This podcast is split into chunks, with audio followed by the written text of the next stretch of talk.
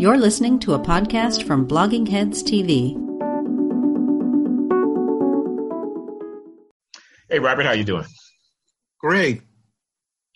Glad to hear it. This is Glenn Loury, the Glenn Show at BloggingHeads.tv, and I'm with Robert Cherry, who is a professor emeritus of economics from Brooklyn College, uh, City University of New York, and a old friend of mine whom I've known for many years and has been a frequent guest in the past on the Glenn Show. Glenn Show is uh, sponsored by the Watson Institute for Public uh, International and Public Affairs at Brown. I'm a professor uh, in the institute as well as in the economics department, and I'm glad, glad to be talking with uh, with uh, Robert. Uh, so, what's on your mind, Robert? Our fellow well, economist. Did I say that this man writes these most interesting articles about human resource economics and has been doing it for a very long time? so, what's on your what's on your mind these days? You live there in New York City. Uh, an election is coming. We got lots well, to talk about, man. One of my, you know, my day job is being an economist and dealing with issues of race, inequality, poverty. Yeah. Uh, but you know, I'm Jewish. No kidding. Have a concern about the Jewish experience. Uh, I actually write about that. Uh, to a reasonable degree. Uh, but certainly I've written most recently a number of articles about the anti-Semitic spike in New York City. Tell us about that. The anti-Semitic, you mean uh, attacks on individuals uh, on the streets of New York? Yes. I mean, there's always been, if you look at hate statistics, hate crime statistics, you have uh, always a very large number of anti-Semitic hate crimes. It, it dwarfs uh, Muslim, anti-Muslim hate crimes, LBGQ hate crimes. Uh, and that's because there's a lot of vandalism of synagogues, you know, spray painting, swastikas, and the like. But what has been the uptick in New York City has been assaults. So that uh, it went from 17 in 2018 to 34 in uh, 2019. That's not, you know, we're not talking about uh, massive. Repeat the numbers again. I'm sorry. From what to what? From 17 to 34 in New York City. Okay, in a city of 8 million people, you got me wondering whether this is a real phenomenon. Well, it you know, there's two aspects to it. One is that it's only the Orthodox community, uh, in other words, people who visibly demonstrate they're Jewish. Um, and secondly, there are countless uh, in, interactions that go on that aren't reported. You know, if somebody calls you, you're dirty, whatever, sure. it like people are running and calling up. So uh, it's what it is. And what drew it, I mean, it's it's a it's about as much as if we combine anti LBGQT and anti Muslim crimes in New York City. Really? Uh, there are only there are only uh, a couple of dozen anti-gay and anti-Muslim. Well, I'm talking assaults. about assaults. Don't forget, if we talk about all anti-Semitic crimes in New York City, the numbers go from 144 to 246. Does being Jewish make a crime against you an anti-Semitic crime, or do you have some finer way of classifying these offenses? Well, they're either you know they can include verbal which goes under the rubric of intimidation. Uh, it can be property. Now, it's only the Jewish anti hate crimes that include property. I mean, it's not gay, lesbian. It isn't that their property is uh, so. So that's why Jewish crimes uh, appear to be much larger because you have this uh, dimension.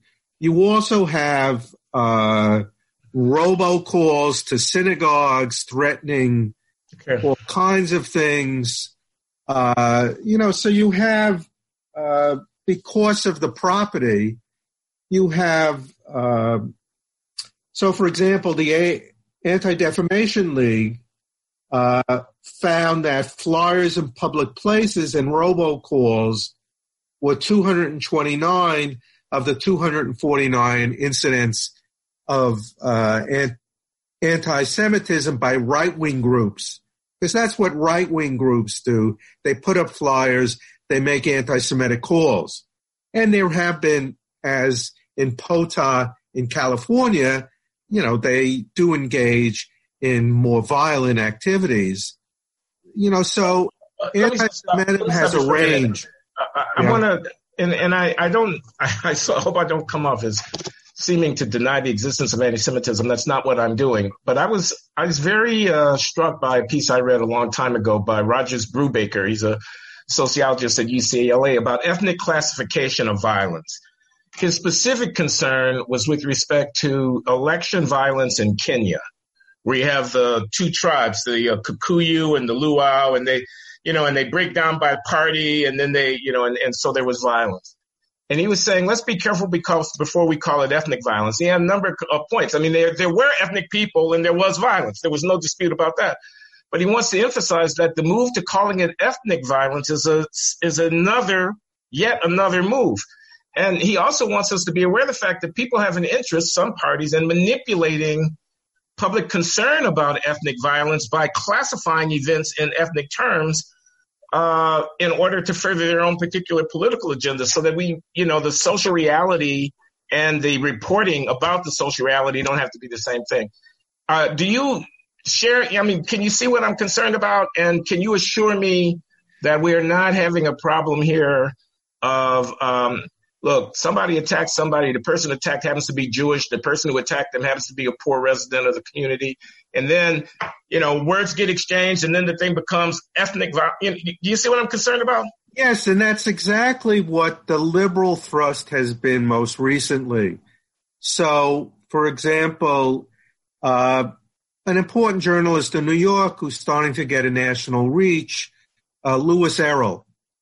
He wrote an article and he said, well, it's really people with mental disorders. If you look at the adults and a yeah. couple of the others, they're mental disorders. And if you look at the rest, it's mostly young people who are juvenile delinquents. So that the fact that they happen to be attacking Jews, not that it's incidental, but it's, it's not the major thing. And therefore, we should focus on mental health and dealing with juvenile delinquency rather than putting police in front of synagogues, etc. So that gets at a little bit of what you're saying. The second way in which this has been uh, shifted away from a focus on anti-Semitism has been to say that a certain amount of it is a reaction to gentrification. So that if you look in Jersey City, there was this invasion of Orthodox Jews into this black community. If you look at Bedford Stuyvesant in Brooklyn, it used to be 80% was African American. It's now 50%, where 25% are Haredi, Orthodox Jews. Wait a minute. 25% of Bed-Stuy are Haredi? Yes, uh, another 20% are Latinos. So, okay. and this and this has happened. I'm just curious. Over what period of time did this happen? About 20 years. I see. Mm-hmm. Now, I think the Orthodox moving in has been much more in the last decade, but uh, it you know so you have this layer that says you know, there are structural issues here, competition for housing, and these Orthodox move in, and automatically the notion of gentrification is linked to displacement. And you got a problem with that? I mean, what's wrong with that? Sounds plausible. There's no evidence of it. That's what's wrong with it. Oh, I see. All of the evidence, almost all of the evidence says that if you look at gentrifying black neighborhoods and you look Yeah. at non-gentrifying black neighborhoods, the rate at which blacks move out is virtually the same.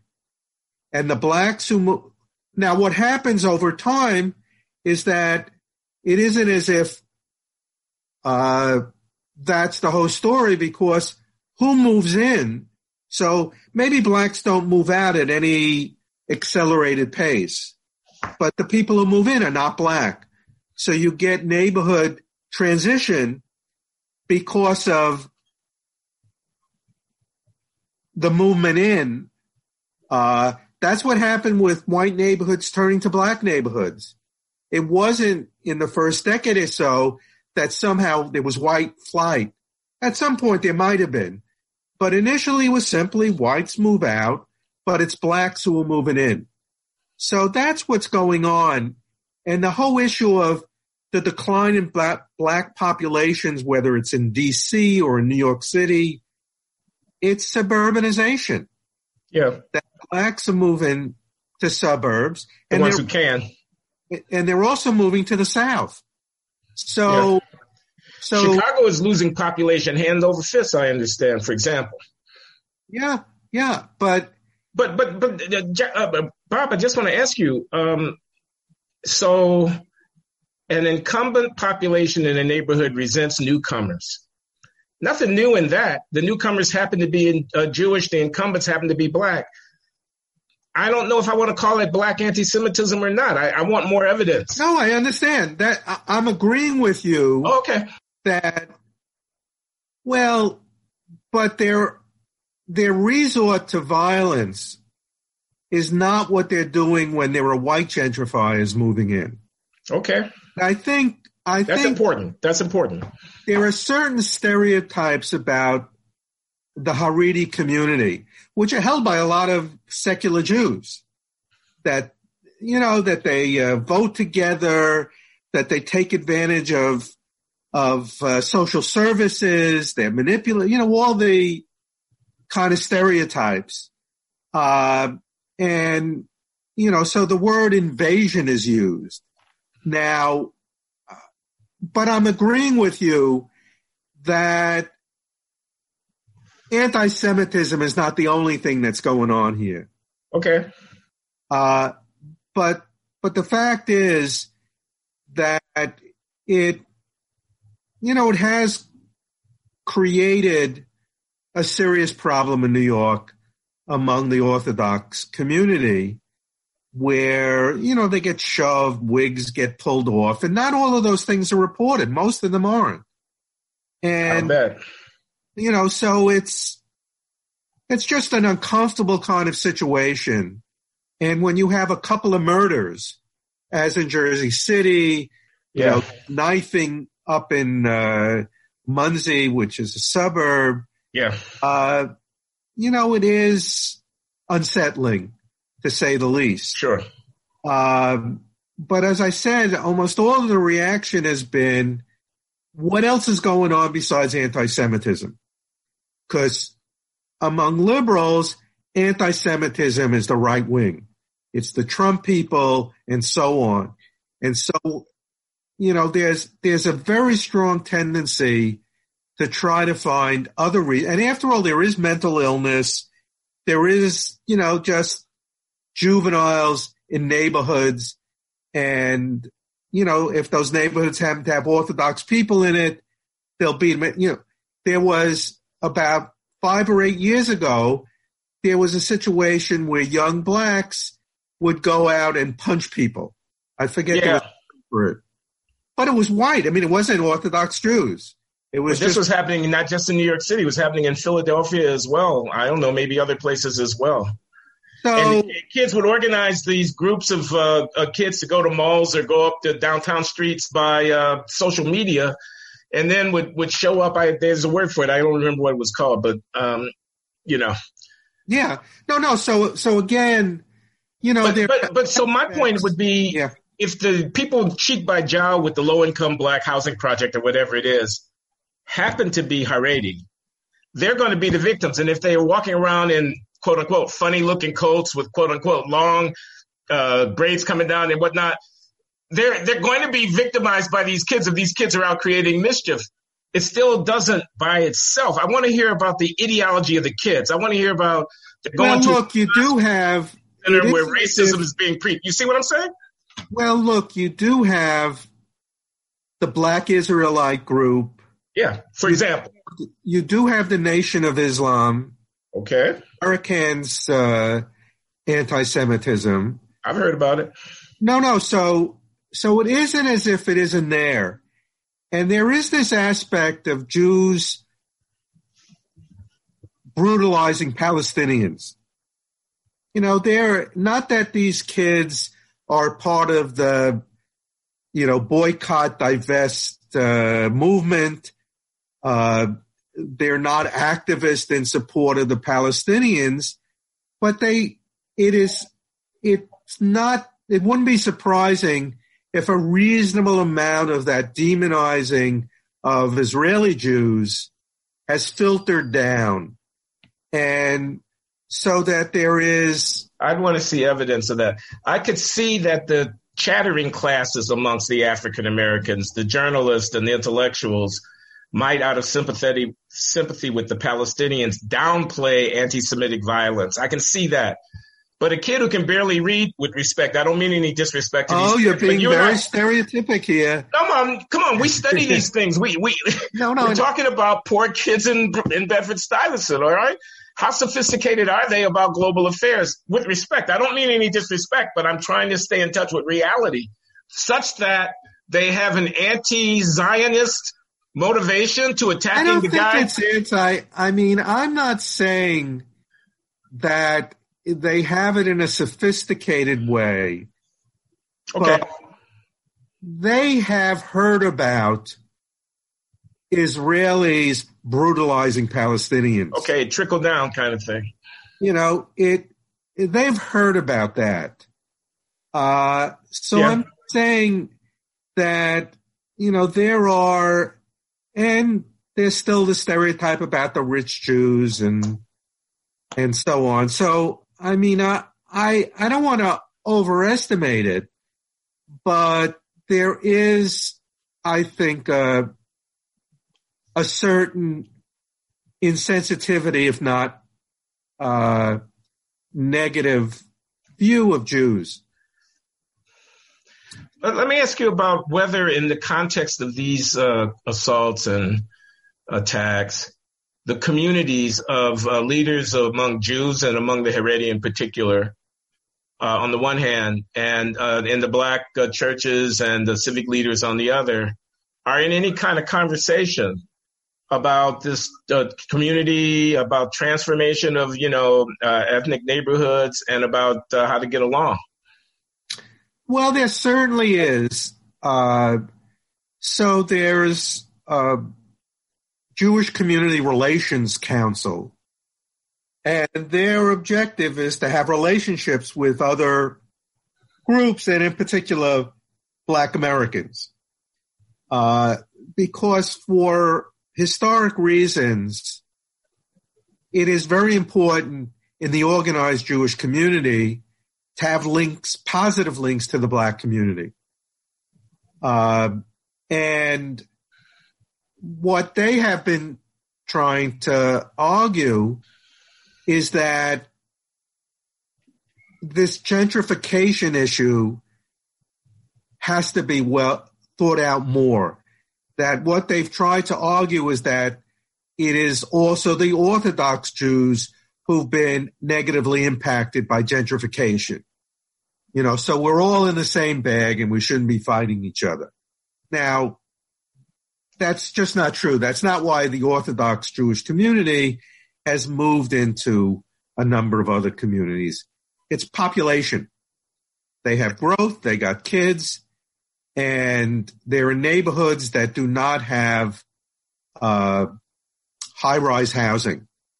So if they're going to move, you know, if their kids are going to have places, if their community, they have to move. But but again, getting back and they're to, moving on mass. I gather that it's not just each individual household deciding they want to stay together, as it were. As a Is community, yeah.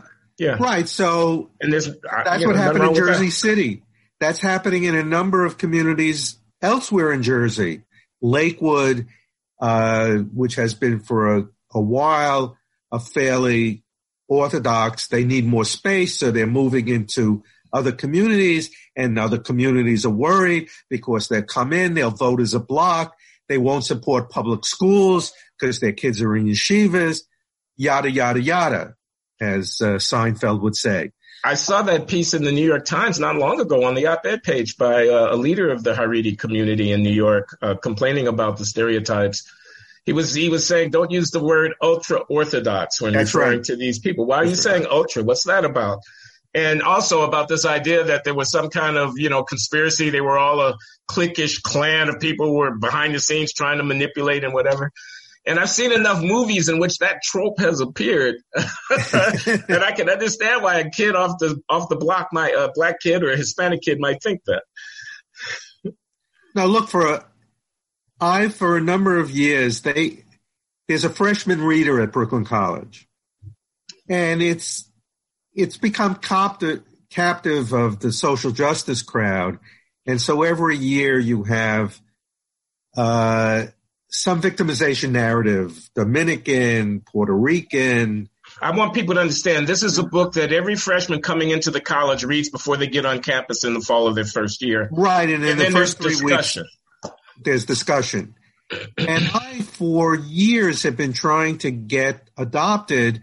There's this author, Chaim Potok, who wrote a book, The Chosen, about the Haredi community in a very sympathetic, I don't know, sympathetic, but in a nuanced way.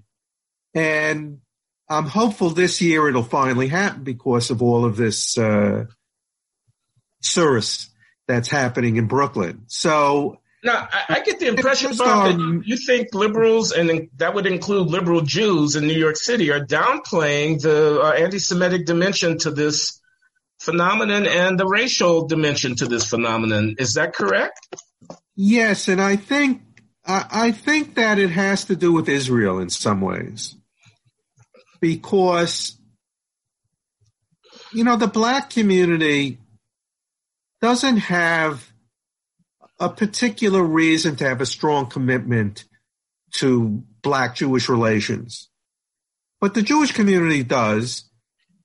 In an, as I mentioned before, it's just been a long-standing thing but also the whole issue of Israel, where you know there is uh, in Sanders represents uh, a critical turning away from uh, broad support for Israel.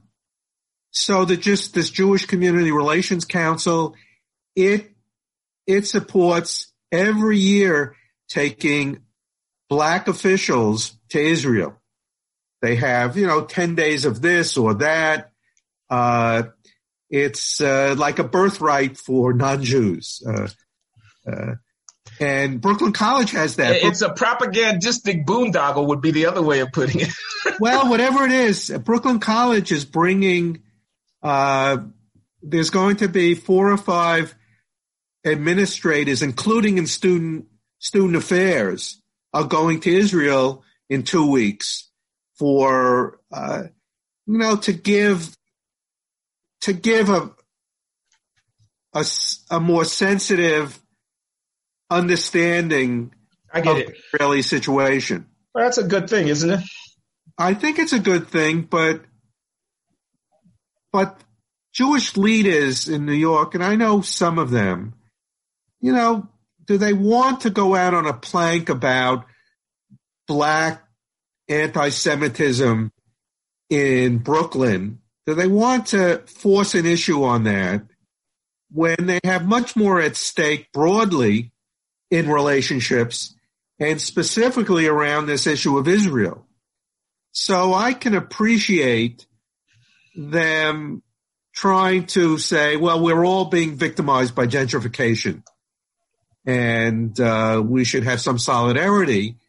And, you know, for me, it, Meaning that it's the upper income WASP who threatened to push us both aside. Is that is that the translation. That's sort of, of what they're implying. And again, Yeah. if you look at gentrification in general, but even specifically in terms of Brooklyn, you know, it, it, it doesn't fit the facts, but it, but it's a rhetoric that certainly liberals accept unquestionably that gentrification is bad for poorer people.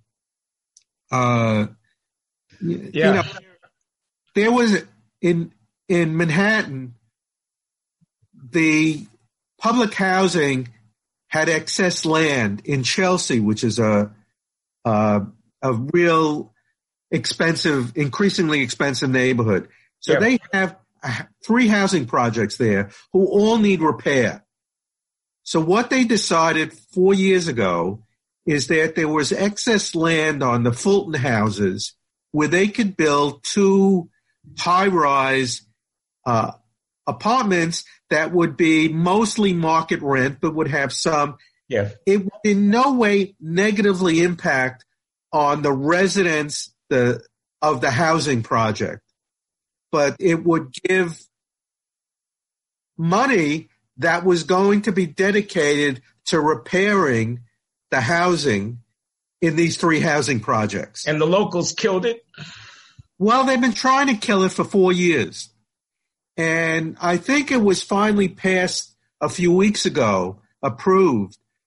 But, you know, here was a win win. I mean, it was like Yeah, this idea of how gentrification is evil is just uh, impenetrable in many ways.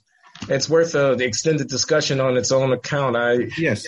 I have been struck by the extent to which there's this visceral distaste or really disgust at the idea of neighborhoods changing and, and becoming quote unquote better. And it's a complex phenomenon. I'm not going to say that I fully understand it, but I can see if you have that and you have also ethnic, uh, uh, communal differences and such, you could, you could end up with a really serious, a really serious problem. No, But- no, it's, it's complicated. you're, you're saying that you think some uh, Jews were concerned about maintaining American support, political support for Israel, and concerned about the attacks from the left on the state of Israel, the legitimacy of the of the Zionist project, uh, in the interest of maintaining what they think is support from blacks. I don't want to understand this.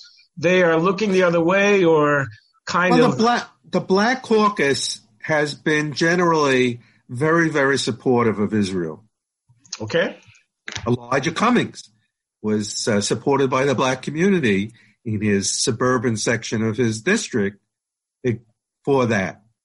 Uh, you know, so it look, it's been longstanding And broadly. the, the, the black uh, evangelical Christians, and there are quite a few of them, I don't uh, doubt, are also strongly supportive of Israel. yes, I would say Pence is probably a very strong supporter. He's Independent, not black, but but yeah. yes, But there are a lot of black evangelicals. That's my yes, point. yes, yes. Yes. So, Okay. anyway, you want to move? Talk a little bit about Sanders.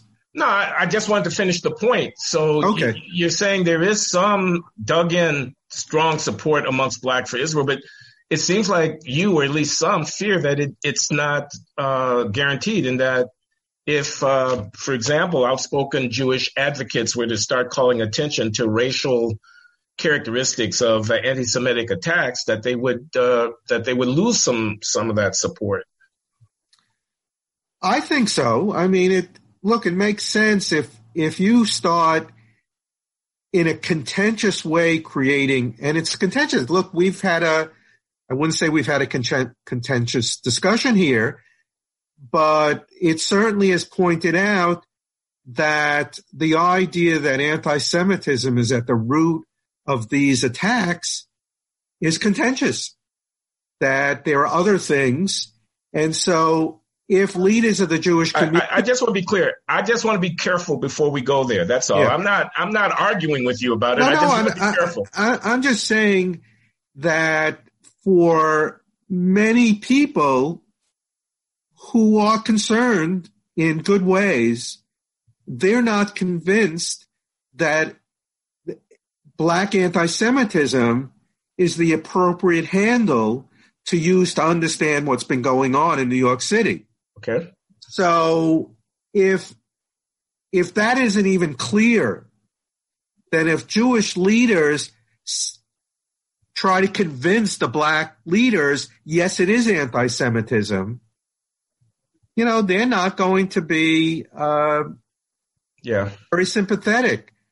You know, this was true in the early 1990s when black leaders felt that the Jew Jewish leadership would always call them to publicly condemn the anti-Semitism of uh, you know Farrakhan or others then, uh, and can I add something, Bob? This is Yeah. on my own account, and it has, doesn't have to do with the incidents of violence, but it does have to do with how black intellectuals might be thinking about the Israeli-Palestinian conflict. I've been noticing for a very long time, ever since back in the 80s, and you you mentioned Farrakhan, and I can remember when Jesse Jackson was running for president, there was some controversy because he had gone over to the Middle East and he had embraced Yasser Arafat and all that and I've been thinking for the longest time. I mean, I'm in the academy. You and I are in the academy. We know the sociologists, the philosophers, the ethnic studies people, the political theorists, that there's something very compelling about the Palestinian narrative to this is a kind of intersectional intersectionality Yes. point to the the sensibility of a woke I don't mean that pejoratively. I mean, you know, of a critically thinking, you know, uh, freedom fighting intellectual African American because they're going to see those people as non-whites. They're going to see them as non-whites and they're going to see them as colonial subjects at some level. Exactly. being Repressed Exactly. by Western hegemonic power and money, which happens to be Jewish. And you don't have to go all the way to Protocols of the Elders of Zion to see why that might be an appealing uh, kind of uh, natural juxtaposition for people. Uh, I I you know, fully agree with you. so my, my point is, why not address that directly? You know, why why wouldn't Jewish leadership address that directly? Well, they do address that, but it's it's very complicated. So, for example, I've probably written a dozen or more articles in the last two or three years about the the Arab population within Israel. Uh, you know, the million and a half Arabs. yeah, It is incredible how improved their situation is. Yeah. So, for example, at Technion University, which is the MIT of Israel, yeah, 22% of the students and 22% of the graduates are Arab. Now it's in it's in Haifa. Is it is Technion well, it's yes, yeah. So that's a more heavily Arab part of the country than. But I'm just saying this is But the okay, I, I take the point. That's not insignificant. That's a very significant. you thing. know, you know, what's the percentage of blacks at MIT? Uh, well, it's not twenty. no, no. So it's more like So five. It's remarkable. Like So- you know, and if we look at what's gone in government employment, it's it's the share has doubled in the last decade. I see. The MIT blacks might be more. I think it's the Caltech black share that's down to five. The MIT might be up around ten. Right. You know. No, no. So, but what I'm saying is that you can go through a number of indices of the situation of the Arab population of Israel. Okay. It's not that they're getting menial jobs. They're getting high tech jobs. They're getting jobs in uh, school Jewish school systems. Okay. Now I've got to I've got to say here, Bob. Okay, they're doing better. Israel is a relatively prosperous country, and it's a very technologically uh, adept, uh, uh, you know, culturally and so forth and on. So the Israeli Arabs are doing well, probably better than any Arab population in the region. On the other hand, there is the occupation. We we don't want to forget that. No, no, no. I understand, but what I'm saying is that is that if you look within Israel proper, it is incredible, and it's very little how how well Arabs have improved under this Netanyahu government. I wrote an article once that Netanyahu is very much like Nixon. If you look at Nixon and his his electoral and political rhetoric. I mean, he was right. Uh, the the Southern strategy, yeah, racism. But if you look at his policies, they weren't, you know, they weren't super duper. Yeah, yeah. Pretty progressive. His policies yeah. on race, and that's what's going on in Israel. That when elections come around, Netanyahu is a racist to the nth degree in demonizing the his Arab citizens. But when you look at what goes on in the government and in there's more aggressive affirmative action in Israel than almost anywhere else. So it's it's a very complicated situation. Now, if you get to the occupation, one of the things about the occupation is that if you look at refugee camps, there are a half a million Palestinians in Syria. There are open air prisons. The UN says they are the worst camps anywhere. And why are they in those camps? Is because as long as they have refugee status, even though 90% of them are born in Syria, they do not have Syrian citizenship. They can't get jobs, a whole range of jobs in Syria. So this concern for. I'm sorry, two wrongs don't make a right, Bob. I know, but what I'm saying is, what is going on is there's very little of an appreciation of how the refugees, whether it's in Gaza, the West Bank, or in, I'm sorry, it's not, it was in Lebanon, not Syria. In Lebanon, these refugees. Okay, that's a big difference, but I got it. Okay. Yeah. It's very much like, I would say, in uh, the United States, there's a super concern about police violence towards blacks.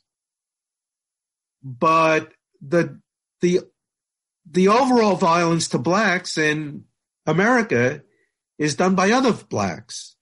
You know, the the yeah, man, I know that, but you know, no. So what out. I'm saying is, watch out. What are you saying exactly? What I'm saying exactly is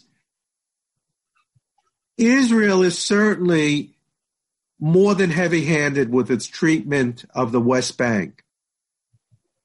There's about, every year, there's about 30 to 40 Palestinians in the West Bank that are killed by U.S. troops. Now, some of them have weapons or whatever, but, you know, there's a brutalization at checkpoints and so on, just as there are police problems in this country. One shouldn't. I got to stop you, Bob, because we our time is limited, and I got it. Okay. And it, but I can't just let this go. You know, I mean, uh, 1947, 1948. Okay, people were dispossessed and people were uh, were driven out. They also chose to leave out of fear for their safety. They were not allowed to come back. That's just a historical fact. It's not the only population dispossession that has occurred in the history of mankind at exactly the same time the Hindu and the uh, Muslims were, you know, uh, sorting themselves out in Karachi and in uh, and in uh, uh, uh, you know Delhi and whatnot. And people move around, war creates these things, et cetera, et cetera. But the fact of the matter is, the the the Jewish homeland rests on the dispossession of those people. Uh, you can't make that go away by comparing the condition of people in uh, refugee camps in Ramallah to the position of people in refugee camps in Beirut. Uh, that's just the historical fact. Now, uh, that's the root of the moral condemnation of the Zionist enterprise in the minds of the progressive left. That the, the nation rests on the dispossession of those people on behalf of an ethnic project that they feel is inconsistent with the human rights and the universality of them. Even your uh, even your Israeli Arabs who are richer than the uh, Arabs who are living in uh, uh Cairo or uh, Damascus. Uh, or Paris. Are not, are not, equal, Paris. are not fully equal citizens, not in the way that we would recognize here in the United States. They don't have the equal protection of the laws because they're not Jewish. I would, I think you're right that the the dispossession of the half a million to 700,000 Arabs some left on their own, some, you know, I mean, Yeah, but the fact is they couldn't come back. that's it. Key point is that they couldn't come back is certainly nothing to defend. But the question then becomes what what do you do about the current situation? Okay. And what I'm saying is that this that the demonizing of Israel is not simply about that dispossession to begin with, but it also suggests, and there is certainly evidence, that it's ongoing. That there's the brutalization in the West Bank. There is the uh, unequal treatment within Israel. So I I push back against the contemporary assessments, but there's no question that that dispossession 60 years ago is uh, is a stain on Israel, and but it's not. I'm not sure what where it So- gets you. let's transition to the other subject we were going to talk about, which was the campaign, because every one of the Democratic candidates, I saw this debate last night uh, that took place in Charleston, South Carolina. Uh, every one of them uh, that I can recall who spoke directly to the question of uh, the uh, um, Israel Palestinian conflict said that the two states solution was the way to go, that the way to go was the creation of a national entity in which the Palestinians who are descended from those who were dispossessed and forced out and left could have a, you know, a state of their own. Now, I was in Israel uh, on a junket back in the spring. It wasn't paid for by your community council, but it was probably the same foundation that funds your community council funded my junket. and I went around and I was spent time in Ramallah and I spent time in Tel Aviv and Jerusalem and in Gush Etzion, uh, you know, one of the settlements, man. I mean, it was a very interesting and eye-opening experience. And the one thing that seemed very clear to me, and I'm not an expert, is there ain't gonna be no two-state solution. That I, I don't know how you feel about that, and I really am. Well, I but, I'm, but I don't see it happening, man. Well, look, it's not going to happen as long as Hamas is in leadership in Gaza. I mean, they are against the Okay, I, I- stand by my It point. doesn't matter. No, no, but what? because I saw the PLO leadership, and they're all 80 years old. Uh, Bob, No, no, I. But what I. You see, what the critics of Israel say is that it's the settlements that are standing in the way of a settlement of a two-state solution. That's what they say. I don't know what that has to do with Hamas. Hamas ain't going away. yeah, and and frankly, Gush Etzion ain't going away either. Have you been there? I mean, it's unbelievable. It's a city built into the side of a hill. You can look down at it and you can see the Arab territories right across the uh, canyon there. It's not going anywhere either. I mean, No, no, I understand. I understand. common So- sense. Okay, those people are not going anywhere. I don't, I don't, I don't have any answer to it, but I, all I'm, I just said is settlements is not the problem. I think the problem is right of return because, you know, you now have five million people who are the displaced population. Yeah, 95% of them have never lived in Israel. yeah, and but they've been told they're sitting in whether it's these refugee camps in Lebanon or in Gaza. They've been told we're going to get you back to Israel. Right? They're not sitting there for a financial settlement. Right? I mean, part of the uh, U.S. peace plan was to give a whole chunk of money to the Lebanese Palestinians for economic development, education, and so on. You know, they're not, their leaders won't, won't settle for money. And, you know, so I, I think there's a lot going on besides the settlements. And, but if you ask me, if we're talking 15 years from now, I hope we do. Uh, Me too. Going to be any difference? Is it still going to be essentially the same situation? I think it will be the same situation. The only thing that will change it is the Europeans. If the Europeans, just as with Iran, if the Europeans would start taking a different position, then I think you would start to get some compromising by the Palestinian side.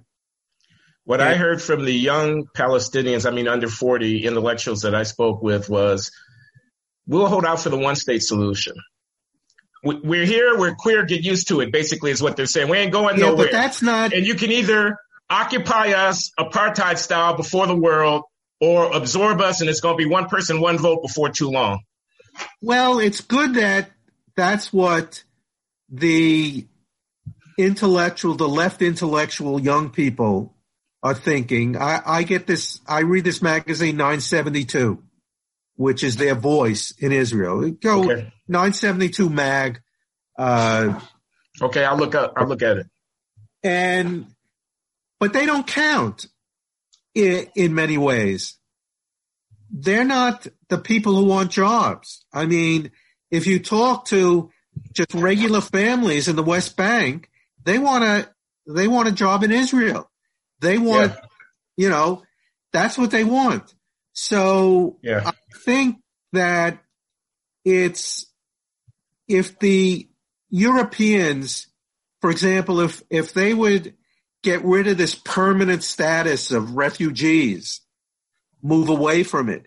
If they would move away from funding of these textbooks in okay.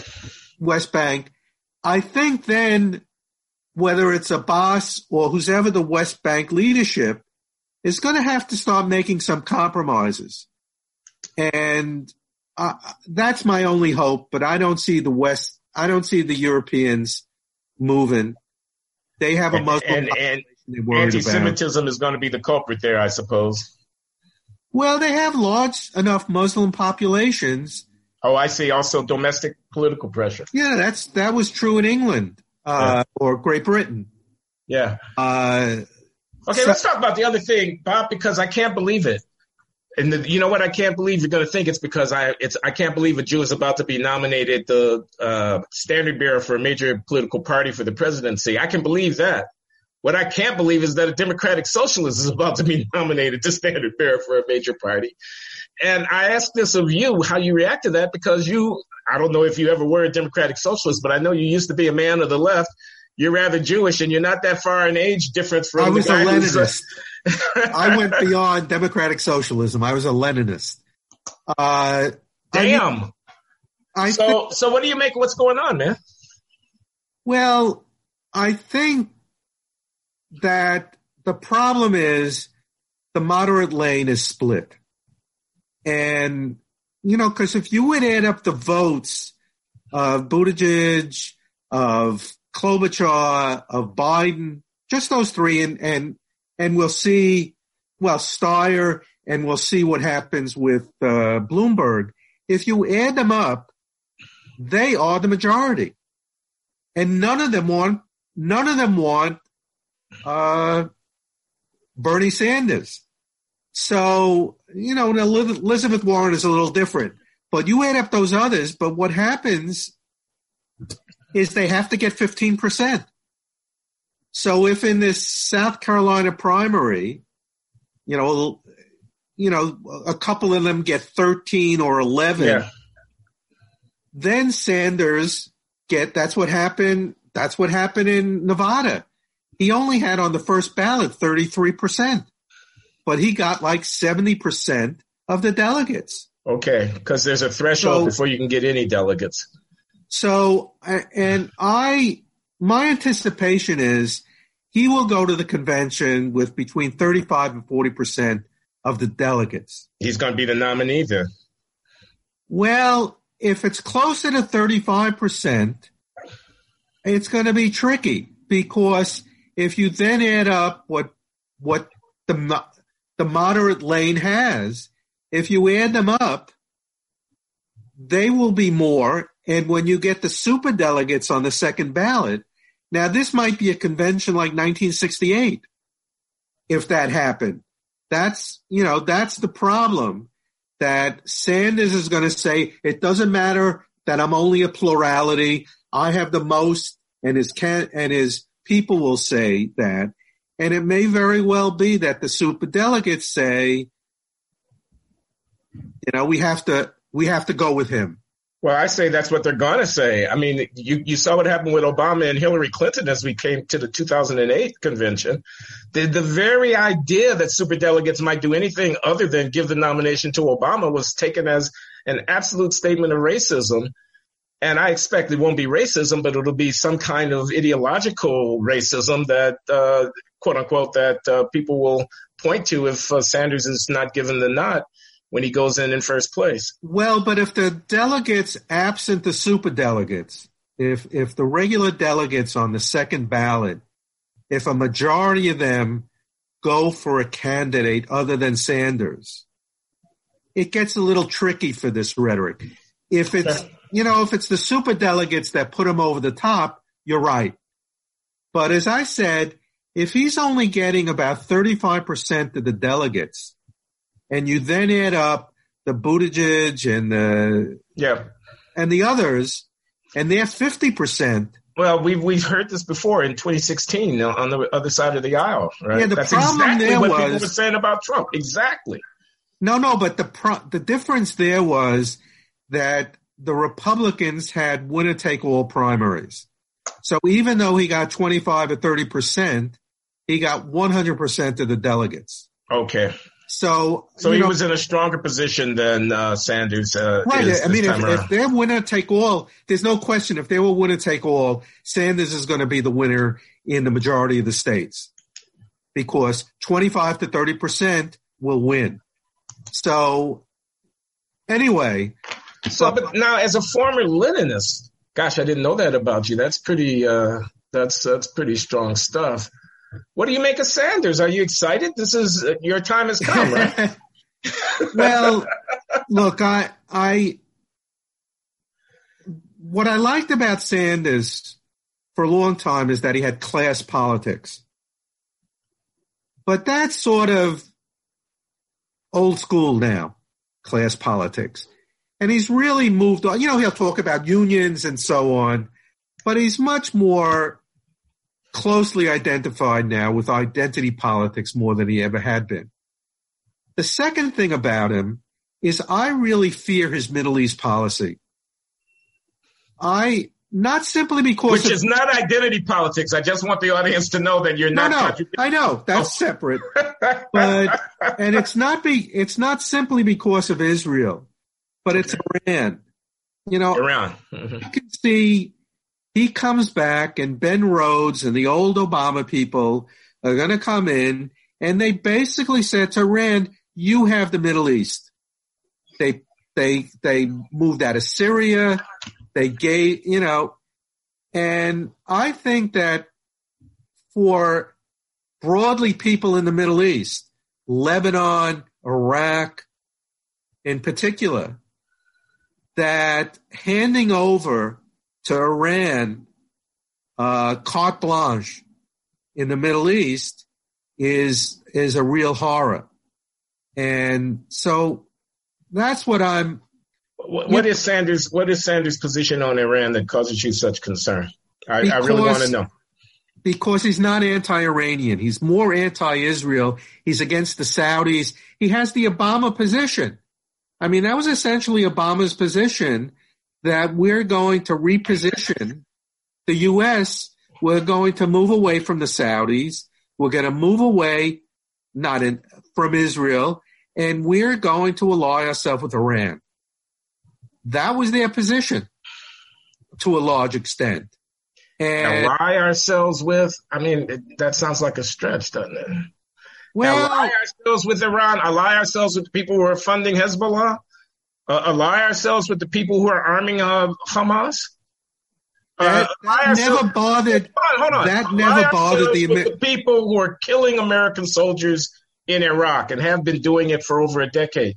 You really think that Obama's position was to ally himself with the uh, instigator of so much mischief with the Houthis in Yemen and, and so on? I think so. I think it was just, you know, this whole issue of that nuclear deal.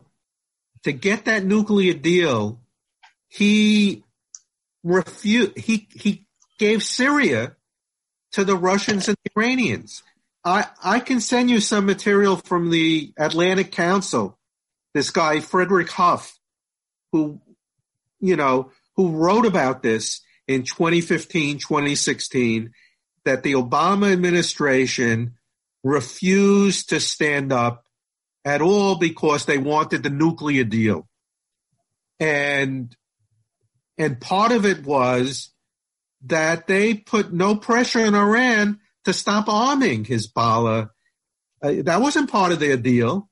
There was no evidence that they, you know, when they gave this $2 billion in cash in the plane, yeah, yeah. anything about who you can give that money to. Okay, I don't want to quibble about words. Maybe a lie uh, yourself is not the right way of putting it, but you're saying they cut corners and made compromises that you don't think were in the interest of the U.S. or, for that matter, of Israel or the Saudis on behalf of the objective of or the Lebanese contain, or the Iraqis on behalf of the objective of trying to contain Iran's nuclear ambition. Uh, and obviously, there's a strong case on the other side. I'm not competent really to to try to present it, saying that that was the best we could do, and that at least it put Iran in a box. At least it created parameters uh, that uh, now, since that deal has been thrown over, uh, no longer exist, and Iran is going to do whatever it's going to do, and we don't have any influence over it, except these sanctions which have which are biting as much as they're going to bite. So, no, no. Anyway, so that's yeah. why asked okay, so you're concerned about his foreign policy, but you're not concerned about uh, forcing corporations to put uh, uh, laborers on their board of uh, of uh, uh, you know on their board of directors. board of directors. Thank you you're not concerned about a minimum wage of God only knows how much, $25 an hour. What is he talking about? uh, you're not concerned about uh, all this rhetoric about greedy corporations that he's going to uh, uh rein in with one or another uh, regulatory intervention. But you're it's just talk. You're not concerned about shutting down the production of energy, which has had a transformative effect on the American employment and uh, economic security. One I mean, I, there's I, a lot wrong with Bernie Sanders, man. No, I understand, but you see, my my view is he might squeak a victory in because Trump is so disgusting in a range of ways. He okay. might he might squeak in, but he's not going to have coattails. Probably the opposite. Yeah. Probably the opposite. So Sanders can get in, but he will have to rely on executive executive actions to do anything and much of what he wants, he can't do through executive actions. So I don't know what he's going to do except rant. And I, you know, so I'm not particularly worried about, you know, he's going to stop fracking, for example, which is bizarre. But, you know, maybe he'll do that through an executive action. I don't know. But I, I am hoping he doesn't get to be the nominee. I can tell you this. I've watched the last two Democratic debates, and for my money, he was the only person on the stage who knew what he wanted to do. That's right. He knows why he wants to be president, and he knows what he wants to do. The rest of them are fumbling around in a fog, as far as I could tell. No, no, no. I agree with you. And, you know, the fact is that he he's the nominee. You know, there's a real likelihood Trump will win but and it's going to hinge on the Jewish vote in Florida. Say, I want to come back circle to the Jew. No, uh, well, no, Florida is a tricky. I I think if Sanders could win Florida, he's definitely going to get elected. But between his Cuban romanticism, yeah, man, and his okay, now let me anti-Israel policies, I want to just because we need to yeah. conclude we have two parts of the conversation. One was about anti-Semitism in New York, and the other is about the Democratic uh, presidential contest. Uh, Michael Bloomberg, up there on the stage, worth fifty or sixty billion dollars. He's very Jewish, man. His name is Bloomberg. He's a Jew. He's a rich Jew. Forgive me, but he is, man. That's just a statement of fact. I A, understand. ri- a rich Jew tries to buy the presidency. This is what the uh, Nation of Islam uh, headline is going to be in their Samizdat and their little thing. Rich Jew is suppose he wins. Rich Jew buys the White House kind of thing well, like that. he, he's do you winning. do you fear a revival of some more serious and is already extant, which is already serious enough, anti-Semitism in America? Uh, should uh, one of these characters, and I mean especially Bloomberg, uh, succeed in getting the nomination? Well, the fact is that I don't think it. I don't think it will because I don't think either one of them is going to govern as a Jew in any way, and I don't think you know. So we're we're getting pretty far off into speculation here, but I I think that um, this anti-Semitism is, you know, after all, it's in Europe much more seriously than here. Uh, I think, you know, in the last month, there really haven't been incidents in New York City that have been publicized that uh, I think anti-Semitism in the United States may go back in the bottle except if it becomes anti-Israel stuff. You know, if if uh, the squad, uh, uh, you know, if they raise it, uh, AOC and others. But I I think that nobody should be concerned in the Jewish community if either Bloomberg or uh, Sanders gets elected that it will set in motion uh, anti-Semitism uh, to a significant extent. But if Sanders does uh, somehow manage to get to the White House and remains, uh, you know, embracing his uh, anti-Zionist uh, position, I think that's an accurate description of it. What does that make of Jewish uh, political uh, thought? I mean, how, what what do you do? Do you excommunicate him? Uh, not you well, personally, don't forget, but i- is he still a Jew? I mean, what, he's does, been a, that? he's been a Jew just as much as he- he's been a Democrat. Uh, uh, That's No, I not a wrote it- compliment, people. I published an article a year ago about his Jewishness. Uh, year and a half. I'll, I'll, I'll send it to you.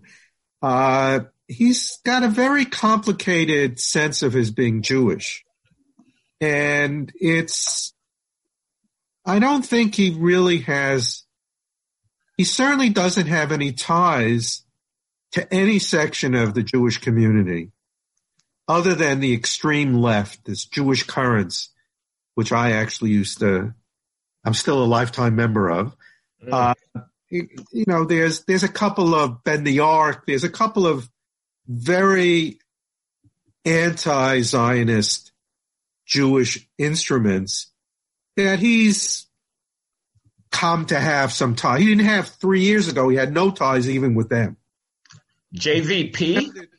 He's found it useful in the last six months or a year to associate himself with his, his Jewishness. When he ran in 2016, he was asked about it and he refused to talk about it.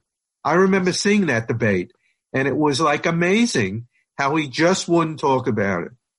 He's decided that again, because I think a little bit of identity politics that he can, he can talk about it and it be consistent with who he is.